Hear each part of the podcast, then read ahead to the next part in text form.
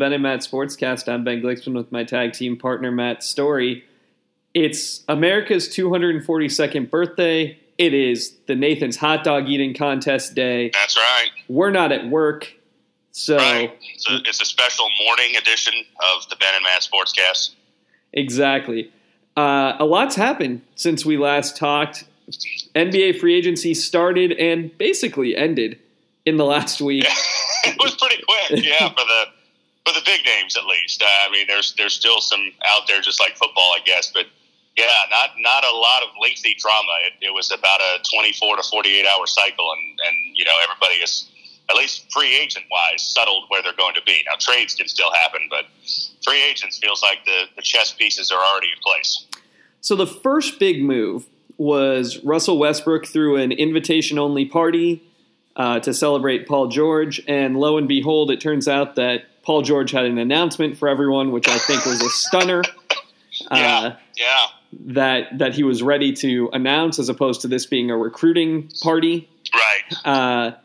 And he's going back to Oklahoma City, which, you know, I guess this is why you trade for a guy with a year on his deal, is you get a chance to convince him not to go to LA. I mean, it's exactly what people laid out last year, which was, hey, they're taking a chance that they can bring him in for a year and you know, make him happy there. And the interesting thing is, I mean, I think if you had laid out the scenario that, you know, they would finish with the, you know, 4th or 5th best record in the West and get beat in the first round, probably would have guessed, well, things didn't go that great there, he's going to take off, but he didn't. And you know, that's good. I mean, I know there were people that, you know, were ringing the alarm bells about, well, if everybody's just leaving their small cities and going to LA, and, you know, it's just, I mean, which is, you know, an overreaction. But, you know, it's good when a small market team can keep their guy. I mean, that's always... It's what the NBA wants. They want the big cities to be good, no doubt, but they want those type of cities like Oklahoma City, San Antonio, Milwaukee to be able to keep their guys. That's why there's, you know, structure is in place, and so, you know, good for them that they were able to do it. I think the biggest winner of the Paul George signing, behind Paul George in Oklahoma City, is San Antonio, because it still gives them some leverage on Kawhi, given how everything else went out. Right. To be able to say, look, he said he wants to go to LA, but Paul George said he wanted to go to LA, and the Thunder convinced him to stay. Now, obviously, none of these guys are as loyal as Giannis, who said to Coward, or, you know, Coward reported that Giannis said, I'm not going to LA. I want to win the title in Milwaukee, which is great, you know, unless he pulls a Kareem and then demands to be traded to LA. I was going to say, I think Kevin Durant made similar comments about Oklahoma City about 5-6 years ago. Yeah. And then he left for higher ground. So, I mean, hey, I hope that's the case for the Bucks. You know, and I think Giannis, if I'm not mistaken, is he still on his rookie deal? Where does he stand? Has he signed a big extension at all or anything? He's going. I think he got his big extension last year. Did he? Okay. Because a lot of these guys, it seems like now what we see, the pattern we see is kind of like what happened with Durant, what happened with LeBron the first time around. They don't bolt for higher ground after their rookie deal. They take the extension, they take the good money from where they are, and then it's by the time they hit about, you know, their late 20s, that they're in their 7th, 8th, 9th year, you know, that's when it seems like the incentive becomes more that, hey, if I'm not winning, I got to find a place where I can win, because the media pressure starts to intensify, and it's, why haven't you done anything? You know, why haven't you gotten out of the first round? Are you really that good? I mean, and that, I believe, is a big reason why Kevin Durant left, is because the pressure to win a title became so much that he had to go somewhere where he could win a title, and he has. Why have you only won 3 titles in your 9 straight conference finals appearances? Right, exactly, yeah. I mean, you know, we're so championship obsessed, especially with basketball, but really in all sports. But as far as basketball individual stars, we kind of hold them to that standard. And so it'll be interesting. I mean, you know, I certainly hope that he will stay in Milwaukee, and that Anthony Davis will stay in New Orleans. And, I mean, you know, it's good for the league to have a variety of teams and stars in different places. But but it'll be interesting to see how that goes as the next few years pass. But there are some stars who have found their way to new places. LeBron James signed a 3+1 with the Lakers and announced it via tweet from his agency and left the country. A one-sentence press release, very low-key. You know, he's gone from hour-long TV special to, you know, SI article to, a one-sentence tweet. So, you know, he's dialing it back every time he changes teams. I liked your text to me afterwards. The next time is he'll sign a contract and then just stick his head out the window and tell whoever walks by to spread the word. Exactly. Hey, let him know I'm going this place. But maybe this is his last stop. I mean, certainly he's going into year 16, still going strong, but, you know, we can't expect that to last forever. You know, I always kind of compare him naturally to Kobe and Garnett. And you look back at about, you know, 2010, 2011, they were still great. And then, you know, that was their year 15, 16 time. And by year, you know, 18 or 19, they had become a shell of what they were. So, you know, you do have to wonder if this is, you know, we're probably in the final stages of LeBron being a peak player. He's probably got 3-4 years max to still be a top-notch player in the league. If he goes further than that, great, but that would be unprecedented. Yeah. He, you know, what's interesting, though, to me, and I've heard this in a number of places, is he gave the Lakers the sort of assurance and security that he was never willing to give the Cavs on the second go-round. Right. You know, he's there for 3 years. You don't have to – they don't have to make a win-now move. No, and I believe you're seeing that already in the moves they're making. They're signing, you know, Rondo and Lance Stevenson and, you know, all these guys to one-year deals. So they're keeping themselves very able to go spend next offseason. When I think, I mean, if you're sitting, you know, in the Lakers front office, you're probably looking and you're probably thinking, you know, regardless, Golden State's going to be really hard to beat this year. So do we go all in, spend all our money, dedicate all our resources to winning the 2019 title when we may not be able to do it anyway because we haven't meshed at all? Or do we put LeBron in place? We've signed some vets. We take a look at our young guys another year, let them grow, see who's a part of this and who maybe isn't.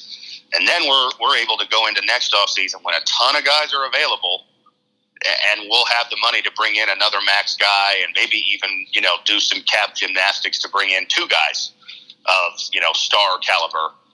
I mean, I think it's a good plan, really. I think that the guy who gets gone is Lonzo because LeVar Ball will not be able to help himself from saying something. No. That will just upset LeBron, and then Lonzo will be exiled to Siberia. And I mean, it'll be interesting. You think he goes before this year starts, or no? I think that at some point between now and the next offseason, there will be some sort of statement. Like, and it could be something as simple as they make it to the playoffs, they get bounced in the second round by Houston or something. Yeah. And then LeVar Ball says, you know, they focus too much on LeBron and, you know, Lonzo's the future. And then Lonzo is playing for, I don't Portland. Know. Yeah. Sacramento. Yeah. Somebody like that. Yeah. No, you wouldn't be surprising at all. I mean, certainly the signing of Rondo tells me that they're not planning on Lonzo Ball starting, because you almost cannot have Rondo and Lonzo Ball in the court at the same time. Neither one can shoot, you know, to save their lives. And so you put them, I mean, you know, the way basketball is now, like you can get by with one player like that who's a creator. Rondo's great at it, but I don't know that you can get by with two point guards who can't shoot. Yeah. And then they, of course, they renounced Julius Randle. Yeah. Who goes to New Orleans on a 2-year deal, which was smart. And New Orleans decides basically in making that move that they are not going to bring back Boogie. Right. and Boogie signs a one-year mid-level exception deal with Golden State, who now has the ability, probably in January or February, to start 5 All-Stars from last year's Western Conference team. Yeah. And, you know, we talked about it a little in text, and I'll, you know, you kind of know where I sit. I mean, I just found the reaction to it kind of crazy. I mean, they were going to be the favorites this year regardless because they won the last 2 titles, because they have Durant, Curry, and Thompson. I don't believe this changes anything substantially. I don't believe this makes them all that much better, but I do believe it has the risk of either making them worse or just becoming inconsequential. And I would say that's probably more likely, that I could see by the time they're in the playoffs that DeMarcus Cousins is playing about 10 minutes a game and spending most of the second halves on the bench, because I don't know that he's really going to fit in with what they do. The statement that to me made the most sense about this was something Zach Lowe said, which is he's on the Swaggy P contract, and they have the ability, if they want, to do something like this. Sure. But they don't need him. And, no, and I mean, it's a low risk because of the money they gave him in the years, and if he becomes a distraction, as he certainly could be, they can just let him go. I mean, they could just eat it and say, go away, we'll pay you the rest of the year, you know, guaranteed money, but get away from us. You know, and so it's that would be an ending that wouldn't surprise me either. On the flip side, though, if they're struggling to do something in the playoffs, he is a guy, he's another guy who, if he's healthy, he can just bully his way to the basket and stop the bleeding and, you know. I mean, if he, and that's the other thing that I think, I mean, his attitude is questionable, always has been. But the fact that he's going to be, you know, out the first half of the year, that means no training camp and not much practice time to acclimate, because, you know, once the season gets started in the NBA, you don't have a lot of practice time. You play, you know, 3 or 4 days out of the week. You don't practice every off day by any means. So you're not acclimated, and you're not. I mean, he was never the guy in the best of shape, and now he's coming off an Achilles injury. So you can probably expect that he's going to be a bit overweight just by the nature of that injury. You can't run. You can't do things to keep yourself in great shape with that injury. And now you've got to put him on a team that likes to run and gun, get up and down the floor. I just don't know about the fit. Again, is it a worthy risk for them? Yeah, absolutely. Based on the cost, you know, if he helps, he helps. And if he doesn't, they're still the favorites to win the title. But I'm not sure that this is like, you know, the greatest fit and makes them like they're going to go 82-0, which is basically the way Twitter seemed to react to it. You know, he could cause locker room problems. He could be, like you said, a distraction. And he could be a great fit, and either way, they don't change. I mean, their ceiling is winning the title, and their basement is probably being the 2 seed in the West. So you know, so I don't find it. I mean, it was a ripple only for the fact that, you know, you thought, well, maybe he goes to the Lakers. But you know, if I'm the Lakers, I'm content right now to get better. Start playing, you know, again, put your young guys this year into bigger game situations. They're going to be on national TV more. They should be in the playoffs, you know, playoff hunt in you know, March and April. And now you get to learn more about these guys, because now they're going to play games of consequence. They're not just out there kind of going through the motions from January on. And so I kind of like the approach of they've made themselves more competitive, but they're not saying we got to win the title this year. Like, take it slow. There's always the next season. I mean, you don't have 20 years to do it with LeBron, but, you know, you don't have to do it in one. No, and I think that they recognize by the moves they're making, you know, Kawhi's a free agent next year. Durant's a free agent again next year. Yep, Klay Thompson, also, you know, an LA kid. You know, Kyrie Irving, I mean, that's probably unlikely given his rapport with LeBron, but a free agent. Jimmy Butler, who apparently is unhappy in Minnesota with the teammates he's got. And, you know, so, yeah, there's a fair amount of big names that will be out there next offseason free And then you don't have to give up a big stockpile of your young guys. I mean, as much as from a Spurs fan perspective, I think, well, let's make that deal and let's get three good young players. I mean, if I'm the Lakers, I'm a little bit hesitant because really, is Kawhi Leonard the piece that's going to win them the title in 2019? I kind of doubt it. He's really good, but, probably not. I mean, it makes him better, but does it make him a champion? I don't know. And so wouldn't you rather maybe just go get him in free agency and then you still have your young assets and your draft picks and things like that that could come in handy to get another guy? Something like that. I mean, do you have to be desperate to make this move right now? I don't think you do. Well, and if you wait till next offseason, you can get Kawhi, or you can look at a package of, you still will have Lonzo and Ingram, and you can say, hey, New Orleans, you only got a year left with Anthony Davis. Right. Do you want these two guys? Because you're going to risk losing Davis for nothing, and you'll have these guys under control for 6 and 5 years. Yeah, that's exactly it. So you could go get Kawhi Leonard or Butler or somebody like that if you want, as a free agent. And then, use your young guys and your picks to trade for another guy. Anthony Davis is a prime example. If he's available, and I don't know if he is, I mean, he said all the right things about wanting to stay in New Orleans and make it happen there. But again, Kevin Durant said those things, and, we've heard that speech before, and then things change. New Orleans got some momentum this year, but, Rondo was such a big part of what they did in the playoffs. He's gone. And the West is only getting better, and New Orleans is certainly a team you could see backsliding out of the playoffs next year. I mean, it's early, but it wouldn't shock me if you're going to replace, if you're going to put the Lakers in, if you're going to put maybe the Nuggets in, that means a couple teams are coming out. New Orleans is a team that seems logical. Yeah, and Davis may well be saying all the right things about wanting to stay, but if they miss the playoffs this year, and you only have him for one more year, and, next, for all we know, Cousins could go play with Wall in D.C. next season. Right. And Calipari could be coaching in D.C. next season.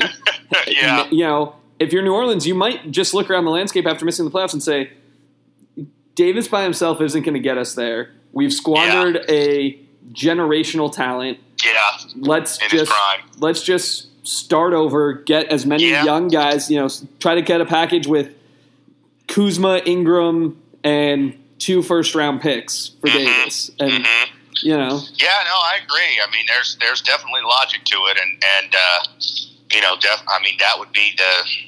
that would be a huge piece for the Lakers if they could acquire, because he's obviously younger than LeBron going, into his prime rather than probably at the end of his prime.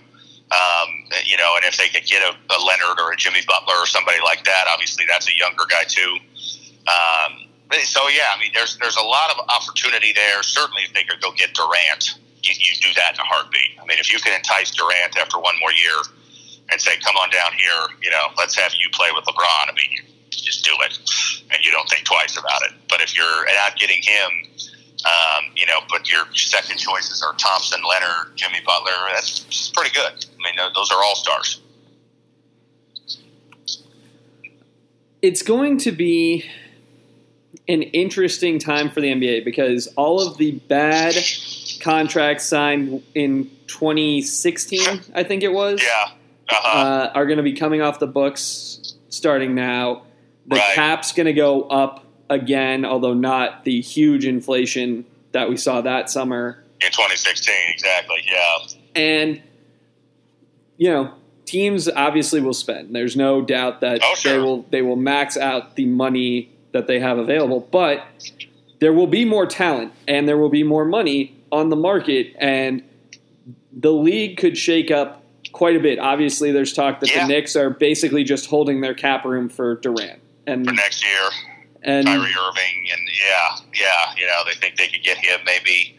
I mean, and maybe the Knicks can finally make a splash. I mean, I don't know. I know for about, 3 or 4 hours earlier in the week, there was rumor that James Dolan was getting ready to sell the Knicks.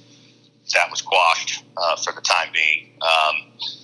To me, that's the only way the Knicks will really turn things around is if they have new ownership.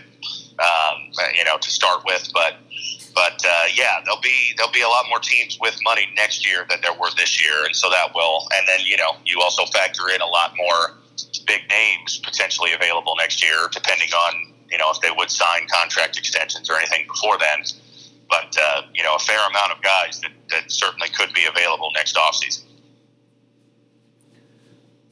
The thing about this free agency period that made me feel the saddest, I guess, was a story I heard about the Nuggets and how they desperately wanted to get in a room with LeBron because they really believed that LeBron, Jokic, Harris, Murray, like that they could have something, and that playing at altitude, once LeBron's body got adjusted, they'd just be able to run teams off the floor and they would dominate, and that they had this thing. And it made me so sad because they never had a chance. No, they did not. No. And their pitch is probably good. It's probably, other than location, better than the Lakers' pitch for competitiveness. Right. Oh, yeah. But I think that's it. That's exactly it. I mean, I think, it's funny because a year plus ago, everybody had talked themselves into LeBron's going to L.A. It makes perfect sense. He could, be Magic's, pupil.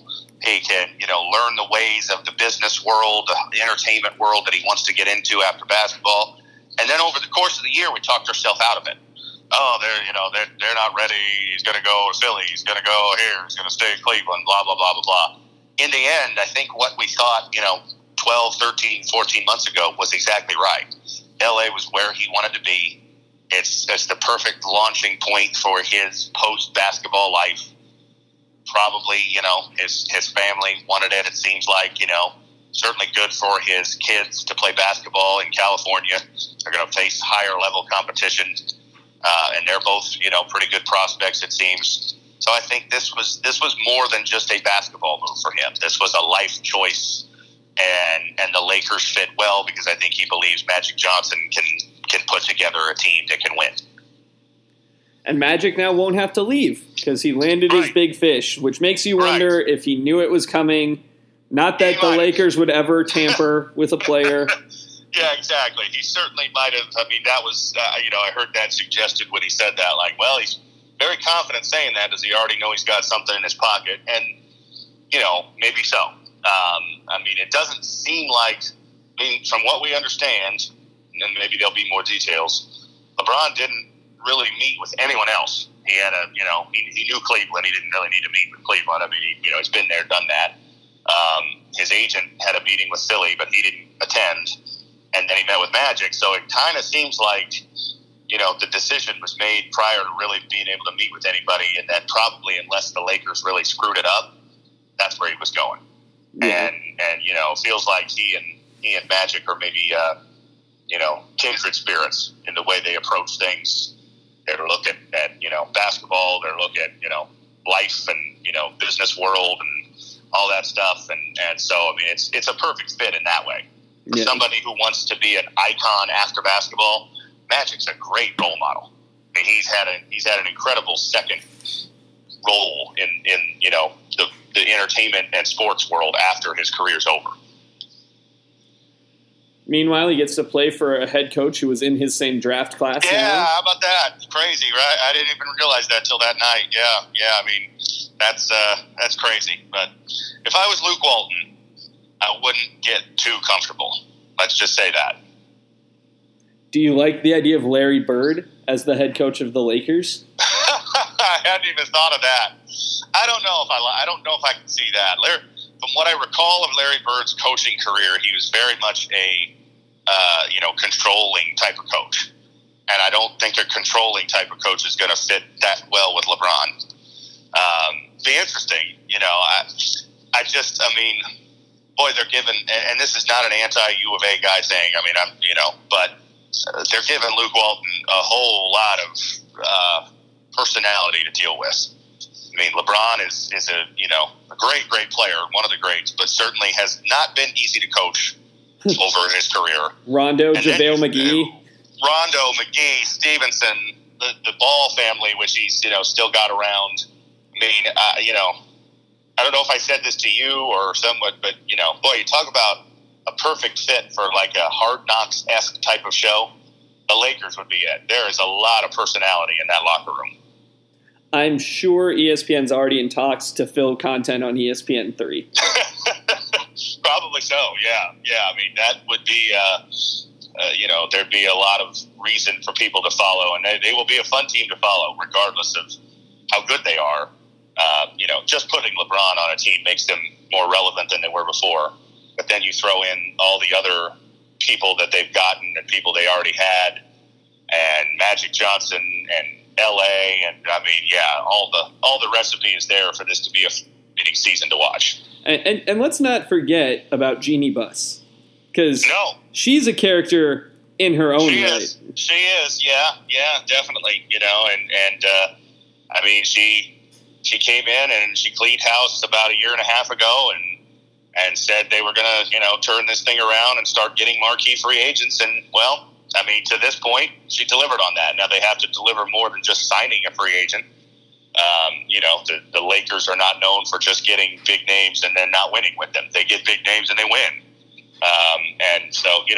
We'll see. Time will tell on that. But, yeah, she said they were going to do it, and they got the best player in the game in, less than a year and a half from when she took over. Yeah. Maybe a good idea for her and not Jim to run the team. Probably so, yeah. Probably should have been that way all along. Old Dr. Buss didn't leave a great succession plan. That's an interesting family. The more you read about them, the more you hear about them, the weirder it gets. Yeah, no joke. That covers my basketball talk, and obviously the hot dog eating contest hasn't started yet, so it's tough for me to speak on it, although let's assume Joey Chestnut won. Probably, yeah. And Toady, I think is his name, something like that. Stoney, not Stoney, that's his name. Okay. I'll guess him, if he's competing, which I don't know, I'll guess he finishes second. And either X finishes third, but you wouldn't even know it because he's about a million spots behind. Okay. Well, you know more about this than me. I know the name Joey Chestnut, but after that, you could say any name you want. I would not know what you meant. Well, I care one moment a year. I got you. But I care deeply for that 10 minutes about what happens. I got you. I understand. But let's talk about what's important, which is debating the Hall of Fame resumes of two 30-something-year-old baseball players. Yeah. Dustin Pedroia is in his year 34 season. Joe Mauer, his age 35 season. Both one-time MVP, multi-time All-Stars. Do either of them deserve it? Hall of Fame? I think both do. What do you think? I'm not sure. So I've pulled up both of their numbers.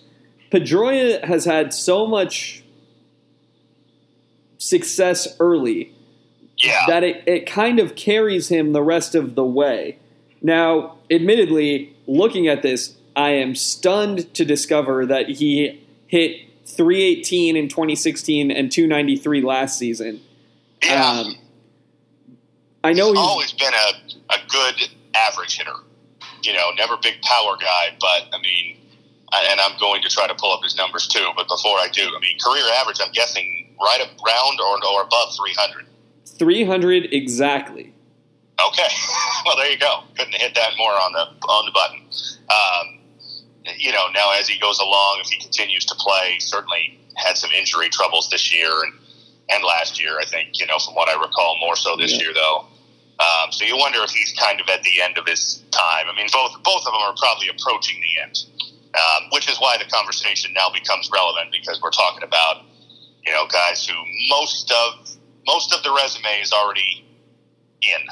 There's not a lot that can change things. They could get better, but probably not going to get any worse.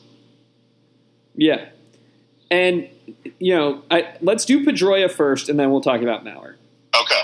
So Pedroia is on two World Series teams, not the first one in 2004, obviously, but but he's on two. He won the Rookie of the Year in 2007. He was the MVP in 2008. He's a four-time All-Star, three-time Gold Glove. Oh, no, excuse me, four-time Gold Glove winner at second base. And he's got 1,800 career hits in a 13-year career. He's good. To me, he's fringy. Because he's good offense for a second baseman, but not great. And, good defense. His career has tapered, clearly. Yeah. He's got the MVP. He's got 2 World Series rings. And so that... And that's, let's not fool ourselves and, let's acknowledge the obvious here. Playing for the Red Sox, being a marquee player for a marquee team is going to help his chances. If he had the exact same career all the way down to the 2 World Series with, say, a team like the San Francisco Giants, he might not be as much of a candidate, but playing for the Red Sox is going to help. Yeah. Well, and it's interesting that you say, because he, if he wasn't these things, would he be in? That's really Joe Mauer, because Joe Mauer, True. MVP, 6-time All-Star, 3-time Gold Glover at catcher. He was a catcher through his age 30 season in 2013. Right.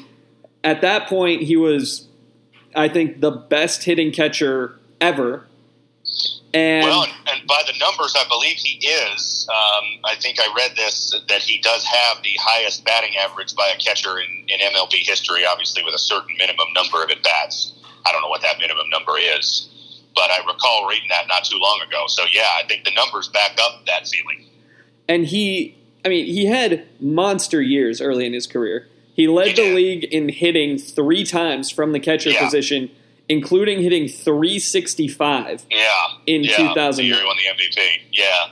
I feel like he is, 15 years. I'm looking at his 15 years, over 300 batting average. 2,000 plus hits. 2,000 plus hits. Will he get to 3,000? Probably not. I don't know. He hasn't. He's still been good. Last year he hit 305 in 141 games, so it's not like it was a small sample. Maybe he can continue to play for another 2, 3, 4 more years and get closer to 3,000 and make it a no-brainer. To me, I think he is. I think we also factor in for both of these guys that power hitting has become, I don't want to say less important, but less relevant when you talk Hall of Fame because of, steroids, and we've talked about that many, many, many times and what we think about that. But, the power numbers no longer get you in because people look at them with some sort of skepticism. And so, the fact that neither one of these guys is a 500 homer guy or anywhere close, I don't know that matters that much. Yeah. Yeah. That wasn't what they were built to be. Right. It's tough. Neither one, I guess neither one is like you don't even talk about it. And I'm trying to think of a current player who is probably fits that category.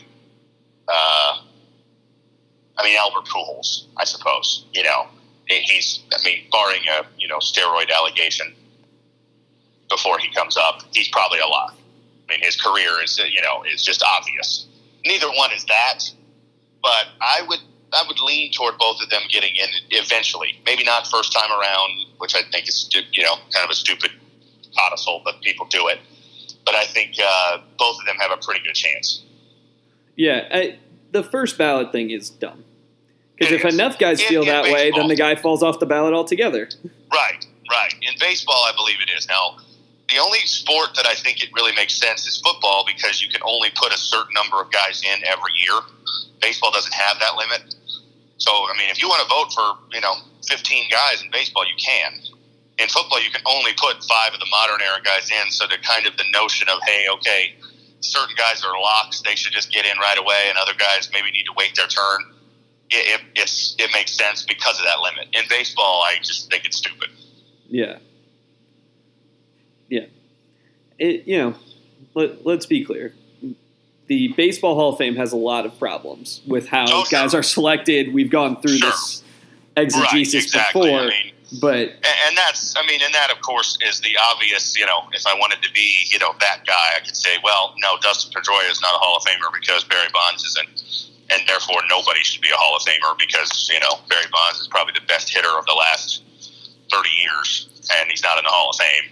So, you know, you could go to an extreme, knowing that these guys both have kind of reputations for being, you know. I mean, certainly Pedroia being the scrappy overachiever, I should say. Mauer maybe not so much, but, you know, playing his whole career in Minnesota, being a catcher, you know, they both kind of have that sort of sentiment that, you know, we're not necessarily holding them to an impossible standard here. We're saying, wow, they were really good given what they were.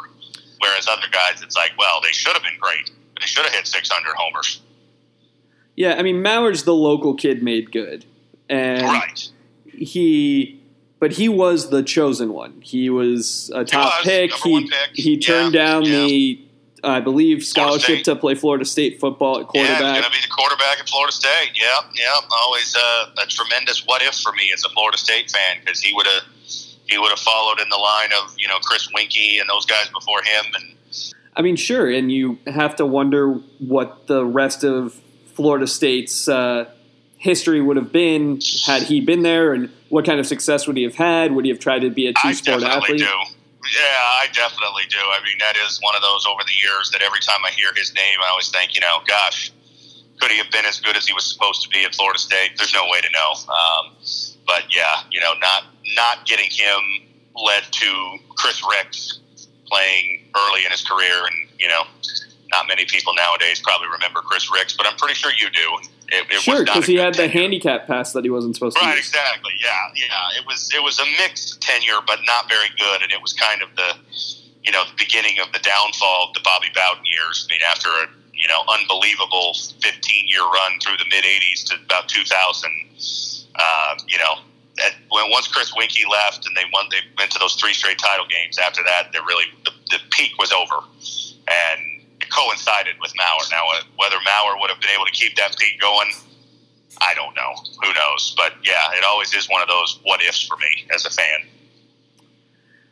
I want to pivot and talk about another Florida State quarterback.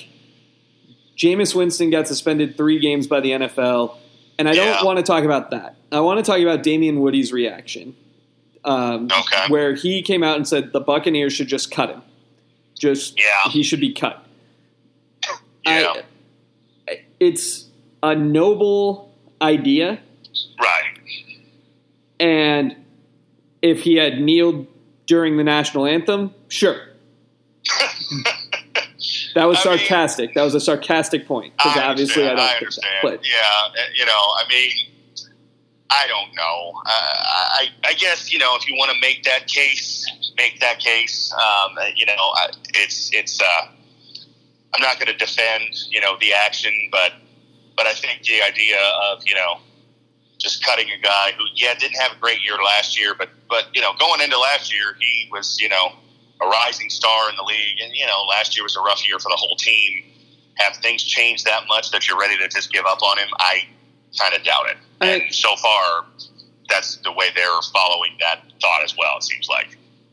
The idea would be you cut him for the act, not because of his skill level. Right. And what's unfortunate, I guess, is in the NFL and in all sports, that's the conversation we have. Well, it's really bad, but, you know, he won the Heisman and he was a Pro Bowl caliber talent. Like, yeah, he was. I mean, you know, so we don't do that in sports. I mean, that's just the way it is. Like it or not like it, you know, you can choose what you want, but you know, your talent is always weighed in, you know, conjunction with your behavior problems or your locker room problems. I mean, we just talked about DeMarcus Cousins a little bit ago. And DeMarcus Cousins, given the attitude he's got and the problems he's caused over the years, if he wasn't good, he'd be out of the league. But he's really good. And so he's going to continue to get opportunities because he's, you know, 6'11", and he can score 25 points a game, and, you know, people will give him opportunities. Now, he hasn't been in legal trouble, but it's the same general, you know, if he had the same attitude problems and he was scoring 8 points a game, he wouldn't have a contract anymore. And it's, so it's the same type of stuff when you talk about off the field trouble. If you know, listen, if Jameis plays this year and struggles the way he did last year, then they might move on from him after this year because they're going to say it's not worth the headache.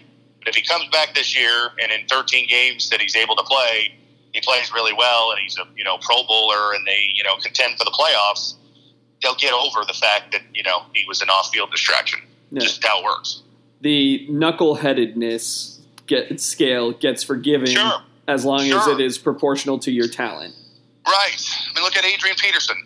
If Adrian Peterson got in trouble, for the child abuse, and the next year they brought him back, and he was great. Everybody was like, "Yeah, we love him." But if Adrian Peterson had come back and played terribly that year, it'd been like, "Okay, get rid of this guy. He's too much of a problem." Yeah. I don't know. I mean, there's countless examples of that. Ray Lewis is another great one, given what happened with him. Well, and if you play long enough, you just rehabilitate yourself. You can, and he certainly did, but I mean, it's everywhere. If you are going to contribute to the team being better, or, and the team thinks you're going to, they're going to keep you around. People have a problem with that, but in a large way, I would say, are you surprised? I mean, we discussed this a few weeks ago about something else. I can't remember what it was, but that's what professional sports are. They're about winning. They're not about community building. They like to, tout the little things they do in the community and the charity work, and all that's great.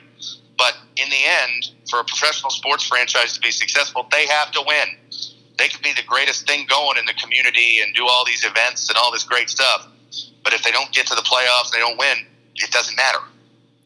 Well, and that was the Mark Richt Georgia team knock, or going back even further and more successful, the Hurricanes in the prime of, the U.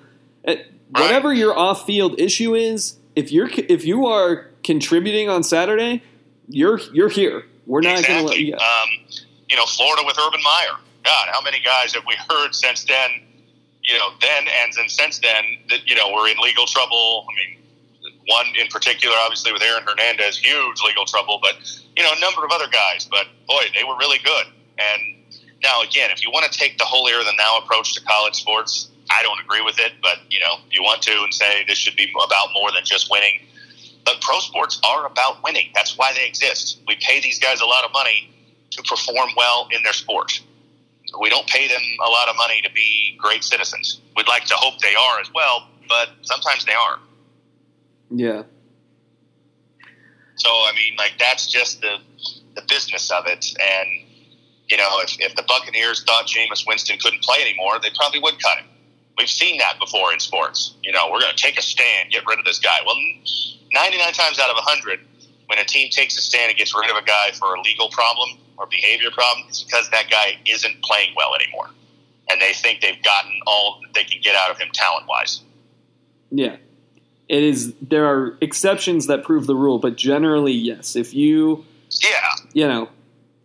can play, you will find a home, especially if whatever you're accused of doing was not caught on video. Right. Yeah, that's true as well. Yeah. And there's a great example. Ray Rice. Would Ray Rice have gotten another chance if the year before the domestic violence stuff, he had run for 5.5 yards per carry and had 1,400 yards and 10 touchdowns? Absolutely, he would have. But the fact that his career had tailed and he'd had his worst season as a pro right before that, and running backs in general tail off around that point of their career, that's a big reason why Ray Rice didn't get another job. Everybody could wrap themselves in we're really invested in protecting women. No, you're invested in not wasting money on a player who's not really that good and a distraction. That's where the balance comes in. Well, and they were going to bring him back when it was just a 3-game suspension before they, before Goodell changed his mind and made it a full season. Because of the video, of course. Yeah, as you pointed out, But, yeah, I mean, that's all these things. And, to get to where you made the little comment there about kneeling for the anthem. I mean, let's call it like it is. We've said this before. If Colin Kaepernick was a Pro Bowl-level quarterback the last full season he started, he'd be playing somewhere. But the fact that he's probably a backup in the league, talent-wise, no one wants the distraction for somebody who doesn't prove worth the distraction. Well, and it's it's the flip side too.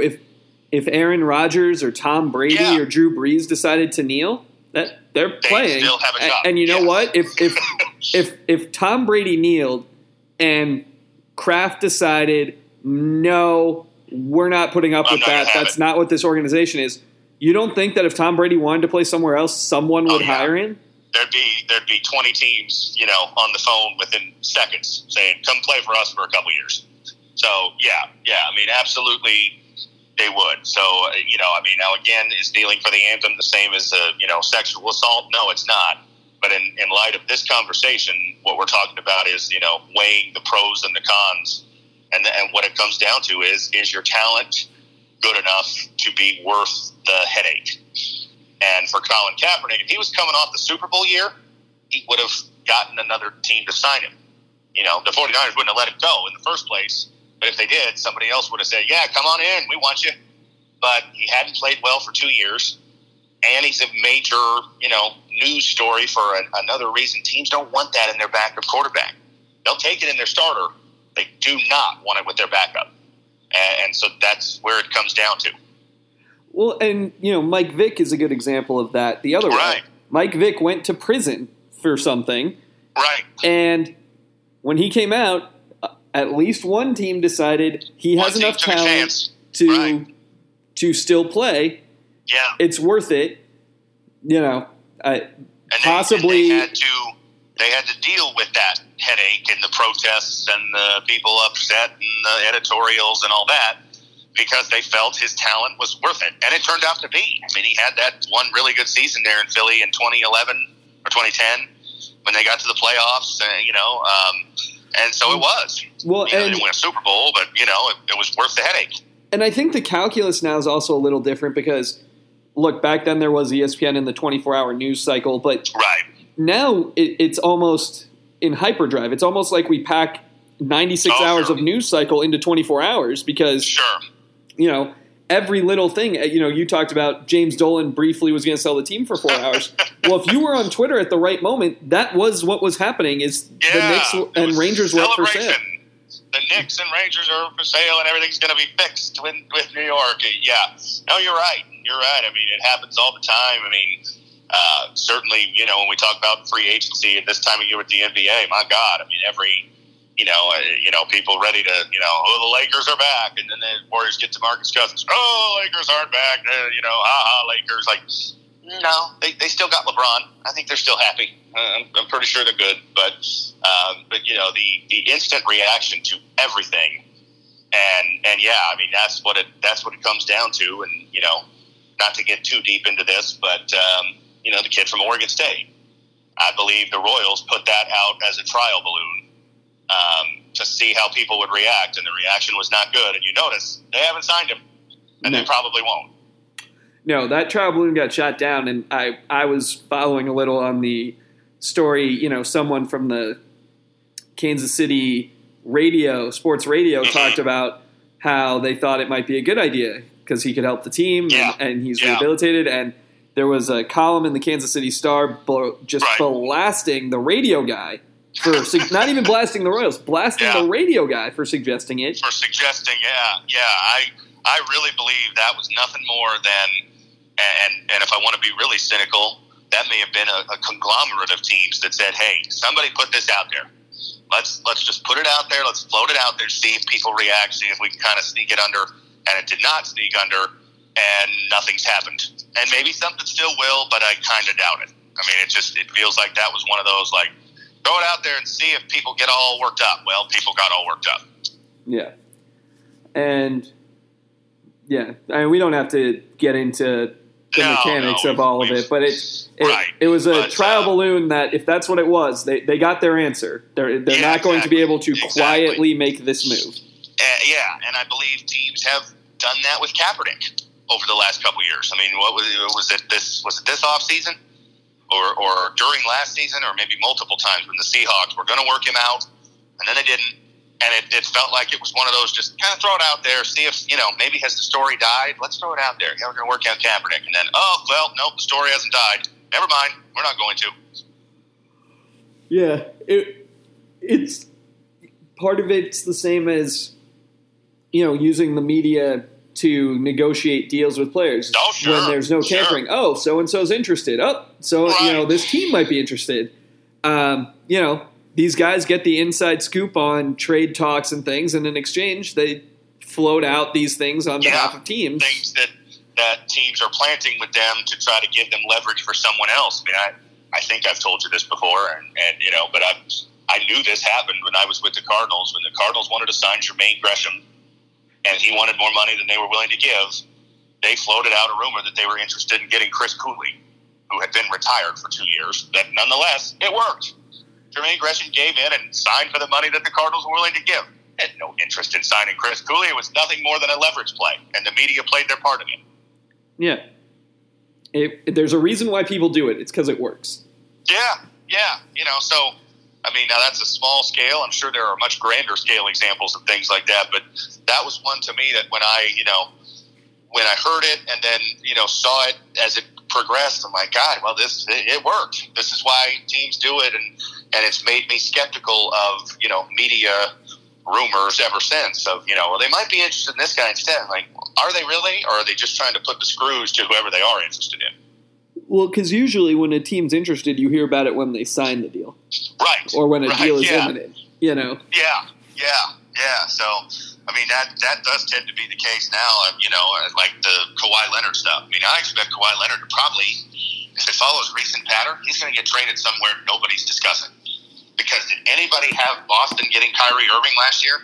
When Kyrie Irving was Kawhi Leonard last year, AD had traded, W wanted out, we're going to go this place. All of a sudden, he's traded to Boston. Like, what? Where did that come from? All the rumors were just nothing more than rumors. Yeah. Effective at possibly increasing the price, But that's it, yeah. And if they increased it, they didn't increase it enough, but that's neither here nor there. You know, that's a different discussion of whether the Cavs got ripped off in that trade. I think they probably did. I mean, you know, like, if history's any indicator, Kawhi Leonard's going to end up traded to, you know, Minnesota or something like that. Like, well, how did that happen? Where'd that come from? Yeah, seriously. And that'd be great to put him with Tibbs and... I was going to say, Kawhi Leonard with Minnesota would be kind of funny because, yeah, he'd go from playing 9 games to playing 48 minutes a night for, you know, 80 games a year. And he'd definitely be playing if they were up or down 20 in the fourth. Yeah, hope that quad is ready. Because if you're going to Minnesota, you ain't sitting on the bench. Yeah, seriously. So, I don't really think he'll go to Minnesota, but, God, like that, you know, hey, if Minnesota's unhappy with Karl Towns, they want to shake things up, and they want to send Karl Anthony Towns to San Antonio. Let's make that deal happen. I like it.